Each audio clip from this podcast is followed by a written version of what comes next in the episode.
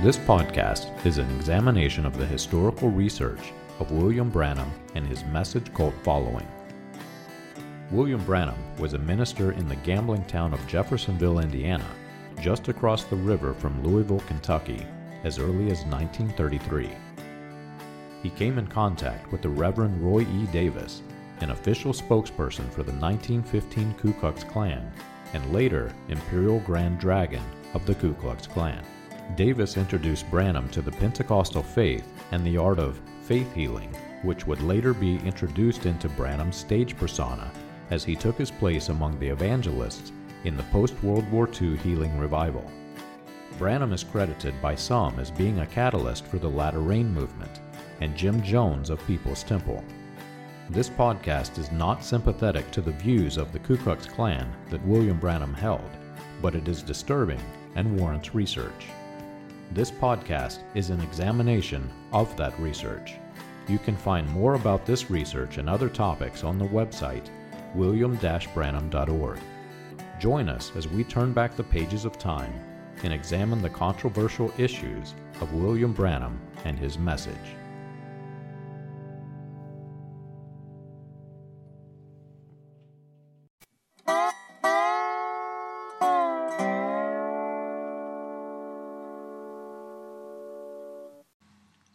Men were sent to investigate why John was baptizing and asked if he was the Messiah. John's reply was simple that he was not the Messiah, but he was preparing the way. He did not point to himself, but instead he told the men that the one who comes after the preparation ranks before. The focal point of the scene described as John baptized Jesus was entirely upon the Messiah. God's only Son, sent to redeem us from sin, had come to earth. John's preparation fulfilled many prophecies of the heralds of the covenant, from Isaiah to Malachi, by turning eyes upon Jesus. He was the Elijah to come, and he was preparing the way for Christ. Though it's very similar in description, does William Branham's 1933 baptism story turn the eyes upon Christ? Or was it intended to turn the eyes upon William Branham? John was given a mission from the Father. His mission had one purpose to prepare the way for the Son and to turn all eyes upon Jesus. In John 3, he says, he must increase, but I must decrease, making sure that the people followed Jesus instead of himself. His only message was that the king was coming. The Father told John that he would recognize the Messiah and that it would be while baptizing with water. John 1:33 describes the word given to him by the Father. He on whom you see the Spirit descend and remain, this is he who baptizes with the Holy Spirit. And I have seen and borne witness that this is the Son of God. John's purpose was to bear witness of that Spirit, and his testimony was simple. I saw the Spirit descend like heaven, from heaven, like a dove, and it remained on him. It's John 1 32. But see, when William Branham added the words, to dwell in, behind the verses describing the words from the Father, this is my beloved Son, he reintroduced the idea that the Father himself come down, turning mortal flesh into a God man. William Branham said in Tape Index 1955 0806, This is my beloved Son, in whom I'm pleased to dwell. The right translation there is, in whom I'm pleased to dwell in. Jesus immediately anointed with God. He was just a man until that time, but now he becomes the God man. It's William Branham, 550806.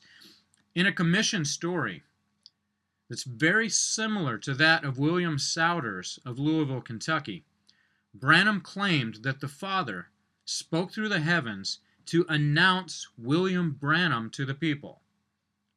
Though the newspaper report only describes 14 converts at the baptism, Branham claimed that he was baptizing the 17th person, and a mystic light appeared in the heavens and proclaimed as John the Baptist was sent for a forerunner forerunner of the first coming of Christ, your message will bring the second coming of Christ. Through the course of his ministry, Branham tried, through association, to establish the idea that he was the Elijah of Malachi 4, while most Christians believed that the scripture was referring to John. Once established, Branham promoted the idea that Jesus Christ himself was coming in the form of Elijah. He said, Now we've had Elijah's, and Elijah's coats, and Elijah's mantles, and Elijah's everything. But the Elijah of this day is the Lord Jesus Christ. He is to come, according to Matthew 17, he breaks and says, Luke 17 30, says the Son of Man is to reveal himself among his people. Not a man, God.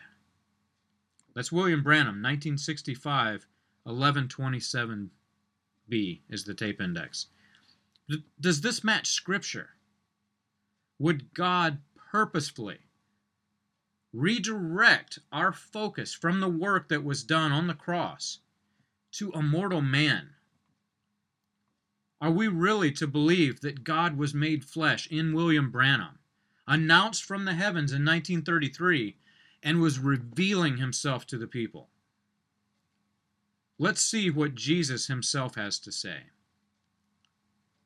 Jesus said, Then if anyone says to you, Look, here is Christ, or there he is, do not believe it.